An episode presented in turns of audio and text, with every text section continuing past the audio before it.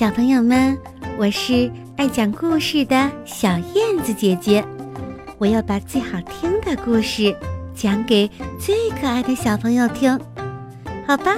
我们准备开始啦。小鳄鱼买牙刷。小鳄鱼长着一张宽宽的大嘴，大嘴里面长满了尖尖的牙齿。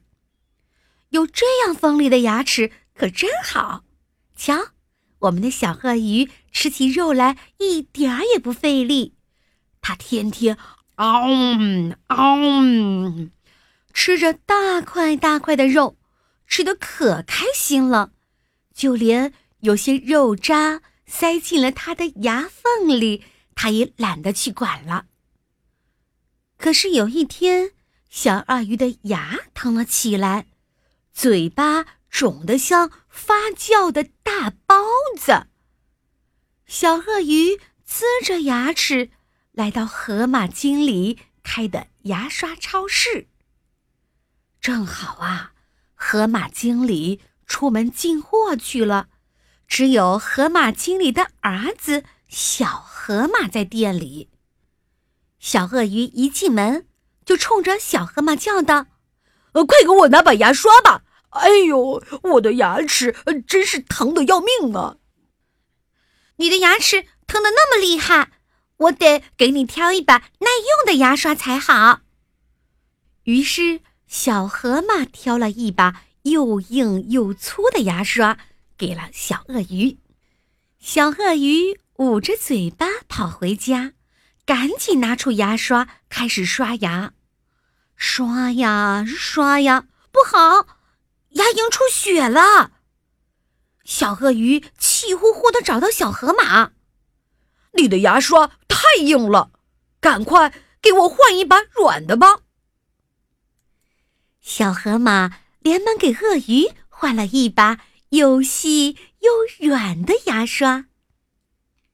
可是小鳄鱼回到家刷牙时，牙龈还是出血。他只好又跑到河马经理的牙刷超市。他冲着店里吼道：“都怪你的牙刷不好，害得我老是流血。你看，你看。”河马经理正好进货回来。当他弄明白是怎么回事时，他笑着对小鳄鱼说：“你呀，不能用这些普通的牙刷，你得用特殊的牙刷才行。”什么特殊的牙刷呀？小鳄鱼迫不及待地问。河马经理神秘地说：“你到河边去，只要在那儿张开你的大嘴巴，特殊的牙刷就会送上门来。”真的吗？小鳄鱼飞快地往河边跑去，小河马也好奇地跟在小鳄鱼的屁股后面。